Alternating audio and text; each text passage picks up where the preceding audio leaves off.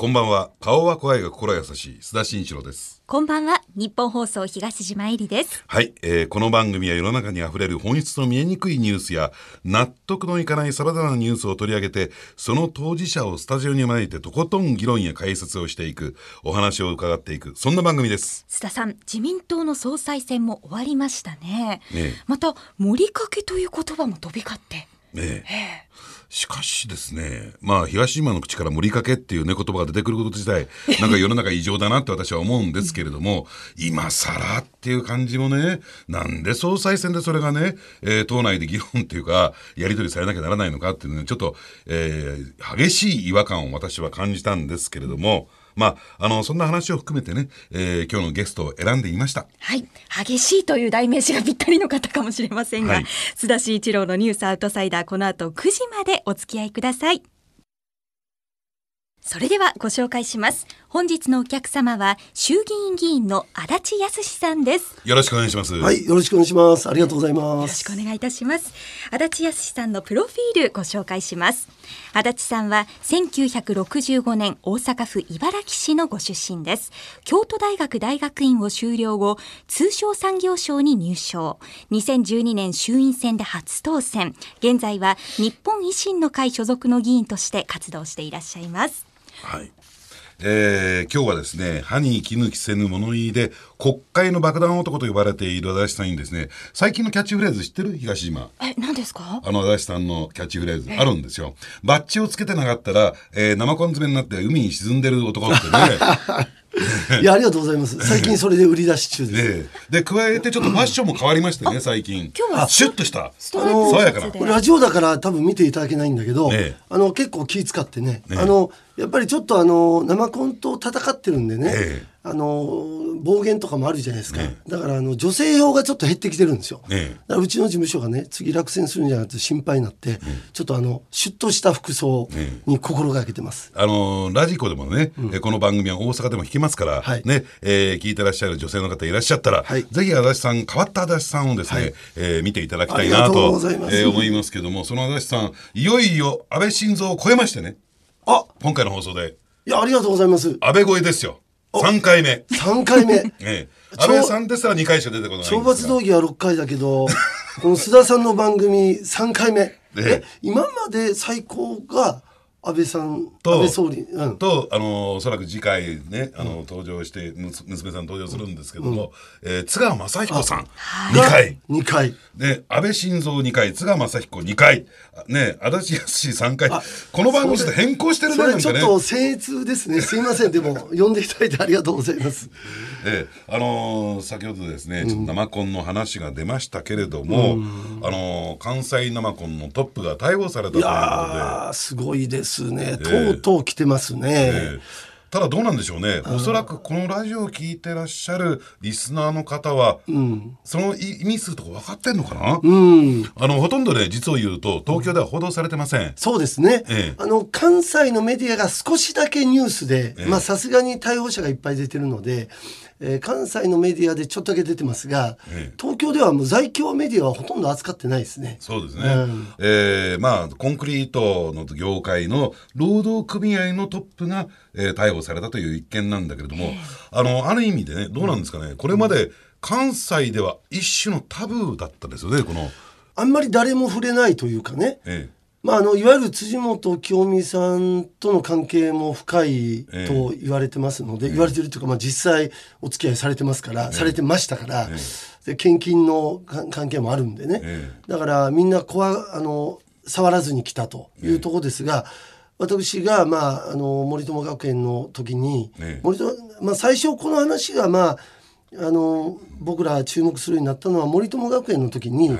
あの籠池夫人のね、うんあの総理の昭恵夫人に宛てのメールっていうのが出てきたわけですよ。はいはい。でそこになぜか辻元清美さんの名前とええ。関西生子の名前が出てきたので、ええ。まあそこからまああの私も国会で取り上げるようにあのまあきっかけがいるんでね、あの取り上げるようになってきたという経緯ですね。あの要するに森友学園が問題になった時になぜか関西生コンからスパイが送り込まれていた、えー作業員が、えー。というのがメールに出てくるんですよね。えー出てくるんですね。ところがそのメールについて、えーね、野党の方は、えー民主党の方は一切国会で取り上げるな。マスコミを取り上げるなということで封印されてしまったんですよ。で封印されたことを暴くのが大好きな人物ですから足立さんというのは、えーそれを取り上げたと。ええ。あのよくね僕はあのなんか野党攻撃ばっかりしてるって言われるんですけど僕はね極めて公平なつもりで、えいや野党の皆さんはよく与党のね、いろいろまあ政府与党のスキャンダル追及を、特に盛りかけについてはまああることないことないこと、いろいろこの とにかく悪魔の証明を求めていったわけです、え。だから私はいやそれは与党と野党平等にやろうよと。ね、だから野党についても疑惑があるならちゃんと説明責任を果たしてよねと言ってるだけなんだけど、えなんかこういうことをでもね国会でやる人いないんですよ、うん。私だけ。で結局あの野党から懲罰動議が出て、ほん。で与党はですね我が党維新の会にプレッシャーかけて結局私あの幹事長代理やってたんですけど、役職外されましてね、あの結構今不遇の。でもまあ負けずにね、ええ。ええ。私はあのこれはあのやっぱり国会改革のチャンスだと思ってるので、あのしっかり、えー与党と野党がいあの論戦できるようなね、今足引っ張るだけじゃないですか、はいはい。それを論戦できるようなそのためにも与党と野党が対等にあの追求し合う、そういう国会にしていくチャンスだと思ってます。うんあのーそういった点で言うとねあの関西生コの話に戻しますけれども、これ滋賀県警そして大阪府警が、まあ関西生コったらまあ言ってみれば労働組合ですから、労働争議かなり激しい労働争議をやってる。その面ではある意味でこう正義の味方なんだけれどもその裏側に回ってその相手の企業を恫喝する恐喝する金を得るということをやっていたという容疑でね、これ逮捕されたということなんですけどもあの労働組合法労働組合法というのに守られながら、ええ。労働組合の装いでいろいろ、まあ、威力業務妨害をしたり、あるいは強要未遂をしたりとかいうことで、まあ、今回逮捕されてるわけですから、あのまあ、いろいろその辺はあのそういううカモフラージュしてるものに騙されずにね、やっぱり悪いものは悪いっていうことが大事だと思います。うん。あのただねこれなかなかですねネット上でも新聞も指摘しないんですが、僕この問題の本質っていうのは、まさにその国会議員であるね、足立さんがぜひ追及していただきたいなと思うんですが、厚生労働省の外局の中央労働委員会、ここに守られてたっていう側面が強いですよね。はいはいはい要するに中労委のガイドラインっていうのがあって実はね労働争議というのはあのー非常にこう手厚く保護されていて少々の恐喝だとか、えー暴行行為があっても要するに、えーそれが刑法では民事刑事の、えー両面で免責されるんですよね。はいはいはいはいでそれを決めるのが中労委っていう存在があってそこに守られてたっていう側面がええ。まあ、い強いんだろうと。わゆるええ。で広い意味で言うと、まあ、労働組合法ですが、ええ。まあ、その労働組合法の仕組みを、ええ。労働組合がどうしくあの機能しているかっていうところで言うと今須田さんがおっしゃった通りですね。うんで生コンの世界はね、ええ。あのもうあの実はこの分野はもうすでにあの須田さんの方が詳しいいんじゃないかいやいやいですよ。もう地元ですから。いやいや、ええ。あのあのまさにねあの生コンクリート生コンの世界のあの労働組合、これがまあかあの連帯労組連帯ユニオン関西生コン支部っていうことで、まあ、武健一執行委員長がまあ逮捕されたということですが、あの経営者の集まりもあるんですね。これがあの大阪広域えー生コンクリートお協同組合というのがあります。これもあのいわゆるあの合法カルテルっていうことで、普通はあの独禁法でカルテルは禁止されてるんだけども、中小企業だからあーカルテルいいよっていうその特別立法があるんです。はいはいこれもまあ言ったら特別立法に守られてるところなんです。両方なんです。労働組合法と中小企業と共同組合法という法律がある。で昔はねその両者がまあなんちゅうのあのあの一緒に手を結んで、まああのたわけです。はいところが去年ぐらいからね、去年の年末やったかなあのゼネストがあってね、ええ。まあ、竹サイドが、えー激しい労働ああの、まあ、ゼネストをして、それで両者があの、まあまあまあ、昔から言うと仲間だったわけですけど仲間割れをしてですね、はい。それで、まあ、あの今回のようにですね、まあ、逮捕に至っているということですから私はこういううういわゆる関西生コンと言われてるものあるいはそこと政界とのつながり、そういったものを、えー追求していくあの大変な大きなチャンスが来たというふうに思ってます。うん。でまあ東京にいるとあんまり気がつかないんだけどもかなりねこの問題っていうのは長い期間近畿2府4県を、えーまあで問題にされた頃ですよね。あの近畿4県だけじゃなくて沖縄でも。あのもういろんなこのところにまあ出没をしてですね、ええまあ活動されてるようですね。うん。だからそういった点で言うと、ぜひ国会取り上げていただきたいなと思うんですがなんか足立さんしかやってないように思えるんですよなんでみんなやらないのかな。で私もねあのいろいろみんなに言うんですけど、やっぱりいややっぱりなんかあの怖いものを見るような目であの私私のことを見るんですよね。えあの大丈夫？とうん。いう感じで、ただ私はあの国会議員だけだと思うんです。こういうものにあの正面から向き合い、で正すべきは正していくというのがね、あの僕らのやっぱり仕事だと思うんです。もちろんあのあのよく私におっしゃる方がね、いや必要悪だよと、うん。まあこういう方がいらっしゃるんですよ。こうああいうものは必要悪だと。ただそれだったら辻元清美さんだって国会の必要悪なのかと、私は言うわけです。それだったらまあ、あの55年体制自民党と社会党がね慣れ合いでやってたのと同じように、まあ、今も自民党と辻元さんとかあ野党がですね、まあ、要は辻元さんが資金パーティーだったら自民党の重鎮が退去していくわけですよ。はいはいそういう与党と野党の慣れ合いでずっと来た、でそこで必要悪として、まあ、あの温存されてきた部分がですね、国会においては辻元清美さん、その象徴ですよ。でそのいわゆる経済経済っていうかそのげあのえー地元っていうか地域ではね、関西生コン支部のような形でそれが温存されてきたわけですけど、私はあの日本社会もね、そろそろ今マイナンバーとかね、あの社会保障とかい。ろんなものがもっと合理的に、あのう税金を払っていただくべき人にはちゃんと払ってもらい、そして手を差し伸べるべき方にはちゃんと手を手を差し伸べれるような合理的な社会保障とかし日本社会っていうのをもう一回僕は作り直していく必要があると思ってるので、その契機にあの今回の話をその契機にも僕はしていきたいと思ってるんでね、単に辻元やっつけるだけじゃなくて、はいはい。これを一つの突破口として、日本社会をより真っ当な社会にしていく、そのためのあのに、まあ、私は位置づけて頑張ってるんですね。あの東島なんかさ、足立さん呼ぶとなんで呼ぶのみたいな顔するけど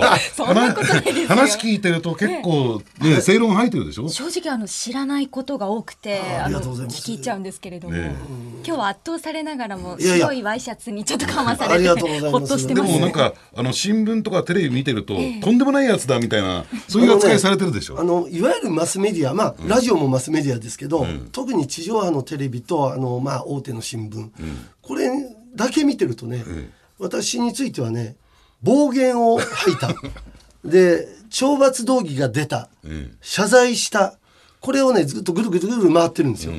だから最近もうもうだからそのサイクルが続くので私ね謝罪はもうやめたんです。二度と謝らないぞと。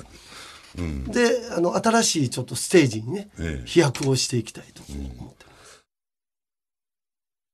あのーちょっと話変わるんですけどね、あのぜひこの自民党の総裁選についてもちょっとお話伺っていきたいんですけども。大事ですね。まあ、今回の自民党の総裁選、まあ、安倍さんとね、えー石破さんの一騎打ちということになったんですが、ちょっと不思議だったのはですね、石破さんに対して、ある種こうなんか野党からのね、応援が出たり、安倍さんに対して足立さん含めて野党からの応援も出たり、今回の総裁選って一体何なんだろうかっていやーあのね、いや非常にだからそういう意味ではね私は今須田さんがおっしゃったように興味深いなと思って見てたんです、ね。結局ねあの今関西生コンの話をしてきた、そこで私が申し上げたのはいや実はそれを正面から取り上げてるのは私だけで実は与党自民党と野党お立憲民主党とかは、裏ではね、ある程度こうちょっとこう慣れ合いというかね、えあの相互補完というか、も持ちつ持たれつでやってるんだというのが実は私の指摘なんですけど、実は国会だけじゃあのあの国会ではそうしてるようですけど実は地元に行くとね、地域に行くと、実は与党と野党って仲良かったりするんですよ。だから自民党の総裁選で、例えばあの党員投票ってありますよね、でも党員って誰でもなれるわけですよお金出したら。え私あの自民党支持者だけじゃないんじゃないかなと思うんですよ。あこれはね八幡僕経産省の先輩で、八幡和夫さんっていういらっしゃいますけどね、はいはいええ。彼がフェイスブックかなんかで書いてあっていやそうだなと思ったのは彼が言ってるのはいやこれ自民党員って言うけどあのいわゆる野党が党員として送り込むことだってそれはできるわけですよ。でうん。ね。二重二重国籍が一時ねレオンさんで問題になりましたけど二重党籍だって全然できますから。はいはい。だそういうこうなんちゅうかなあの適いい加減なこの実態というものがね、あのよくあのあの誰でした？現場さんね。はいはい。現場事務所の話なんかでも出ましたけど、ああいうああいうにしても地域ではね慣れ合いでやってるんですよ。あの現場さんの話っていうのはあの現場さんの市長が、ねあの石破さんをよろしくって支持者に声をかけて回ったというね。一体何なんだろうかって。何なんだろうなと。だから野党があの石破さんの応援団はまあ野党おもうほとんど野党と一体化して石破さんが言ってることもなんかあの野党となんか似通ってきてね、え非常にあの見るに見苦しいものだったわけですが、私はだからあの全て共通してるなと。結局あの国会で喧嘩してるように、プラカード掲げて、えー喧嘩してるように見える政治家たちえは、あれはお芝居で。ね。実はあの国会でやってるこの反対だとか審議協議とかっていうのは夜の赤坂を歩くとね、ええ与党と野党が一緒に酒飲んでね、あのシナリオを書いてるわけですよ。いつまでは暴れるぞとか、いつ採決するぞとかね、でも地元に帰っても一緒なんです。地元に帰っても自分たちが持ってる既得権を、こう持ちつ持たれつで、それを維持拡大するために実はつながってたりするんですね。でそういう政治に私は、まあ、意義を申し立てたいという。でそもそもで言えばねあるいはもともとで言えば日本維新の会というのは、えーそういった与野党のもたれ合いを壊そうっていうのがそう。スタートだったいやわけもうですよね。ささいいですね。維新に振ってくださって。僕ね今維新とも戦ってるんですよ。維新のあのね結局ねおっしゃるように、ええ。実は橋本徹さんが作った政党です、はい。で橋本さんが知事になったのがちょうど10年前の2月なんです、それから、えー8年前に大阪維新の会を立ち上げ、はいで5年前6年前に国政政党を初めて作った、安倍政権がもう一回戻ってきた時に維新の会もできたわけですね。でその時は今まさにおっしゃったようにあのそういう与党でもない野党でもない、ちゃんと合理的な社会を作るんだっていうことであの改革政党として出てきたんだけど、はいはい。まあ、ダメですね国会議員は。赤絨毯踏むとね、やっぱりこのなんか国会議員の仲間にそこにこうなんか同じ雰囲気の中に入ってしまって、戦おうとしない、えーそういうところに私はちょっと今あの暗淡たる気分になってましてね、もう一回橋本さんが作りたかったような政党。橋本さんが作りたかったような新しい政治をね、作りたいと思って実は今全国遊説してるんですよ私。一人一人で。だから、沖縄ね、えあの知事選がありましたから、ええ。ちょっと声枯れ枯れてるの沖縄でちょっと枯らしたんですけど、ええ。沖縄も行ってきましたけど実はあの神奈川行ったりほ札幌行ったり、今実はねずっと回ってまして。それどういう場所でやってるんですか？いや街頭で？あ街頭でやって夜は箱を作ってね、ええ。で頑張ってます、うん、あの党この党内改革と維新改革もやってると。そうです。あですから先日はね、えーそういった日本維新の会の今の低たらくに腹を立てた橋本さんが本出されてそう。れに対して共感したってのはそういうセンテンスなんですまあね、あの、おっしゃる通りです。だから、僕はずっと橋本さんのことは、まあ、創設者ですから、党の創設者ですから、私はずっと、まあ、フォローしてるっていうかね、橋本さんがどういう発言してるか、マスコミでどういう発言されてるかっていうのも、あタレントとしてっていうか、評論家としてですけど、あの、フォローしてますけど、やっぱり、もう国政維新は失敗だった。国政維新はもう風前の灯火って、もうボコボコに、あの、はいはい。彼の新潮、あの政権奪取論っていう本にね、えあの書いてあるんですよ。で私が今やってることはあの別にあの打ち合わせしてないですけども、たまたま私が国会議員の一人として維新の中で暴れてることと、まあ、橋本さんがあの違うんじゃないかと言ってることは標則は合ってるようにはまあ思いますね。えーあのー私ね最後にねこれねぜひね聞いてみたいなと思ってる質問がありましてね、それ何かっていうとずーっとツイッターだとかこういった発言を足立さんのね、えー見ているとなんかねこう辻本さんに対するある種の愛を感じるんですよ。愛情なんかこのこれだけ執着するといういや、いや、愛はないですよ。ただね、ええあの、これご承知かもしれんけど、辻本さんの選挙区ってね、大阪10区なんです。はいはいで、私、大阪9区なんです。え隣り合ってるんですね。えだから外線車でこう、車で走ってても、ええちょっと、あの、線越えると、辻本さんのポスターが貼ってあるわけです。えそれから彼女はね、やっぱりようね、あの、活動してますよ。うん。敵ながらあっぱれというかね、それは何人いるんだっちゅうぐらい地元にいつもいますから、うんうん。テレビでも見るでしょ、はいはい。だからねそういうなんちゅうか執念みたいなね、まあ私は彼女の執念はあの悪い執念だと思いますが、その執念にはあのやっぱり敬意をも表しね、あの絶対に負けないと、えーいうつもりで、まあまあ、ライバルじゃないけど、そういう思いでやってます。あ一つねあの僕があの結構こう皆さんに注目していただけるようになった頃にね、辻本さんからこんなこと言われてるんですよ「足立さんいいね」と「いいもん持ってるわ」と、こういうわけですよ。ええ。でもね足立さんいいもん持ってるけどあの野党を攻撃してるようじゃダメよと、私みたいに。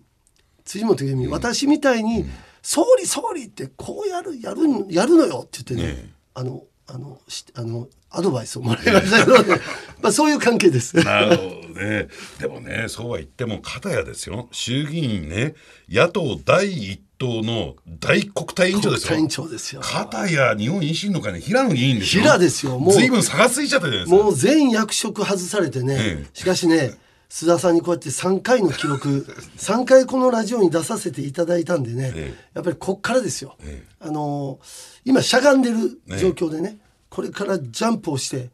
で玉木雄一郎君を追い抜いて、ねそしてあのあの枝野枝野幸男さんを追い抜いて、まあ、枝健さんもほっといてね。あの枝野幸男さんを追い抜いて僕はねやっぱり維新という2文字を背負いながらね、あのやっぱり野党第一党になりたいんですよ。で我々が野党第一党になって、自民党と維新が二大政党で渡り合う、こういう国会をね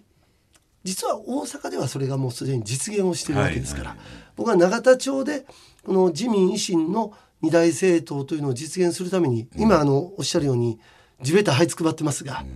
ここからですからね、これから、えー今年そして、えーオリンピックまでの2020年そして安倍総理が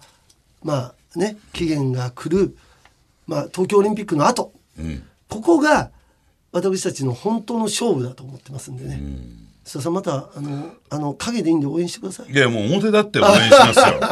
表だって応援すると私の好感度下がっちゃうんじゃないかなってそのあたりで心配ですけどねえ本当に今日はどうもありがとうありございましたがとうございました。すみません。本日のお客様衆議院議員の足立康さんでした須田さんエンディングのお時間です本日のお客様は衆議院議員足立康さんでした、うん元気だったねはいいつも変わらず。いやーでもね私思うんですけどね、えーあれでも元キャリア官僚よ。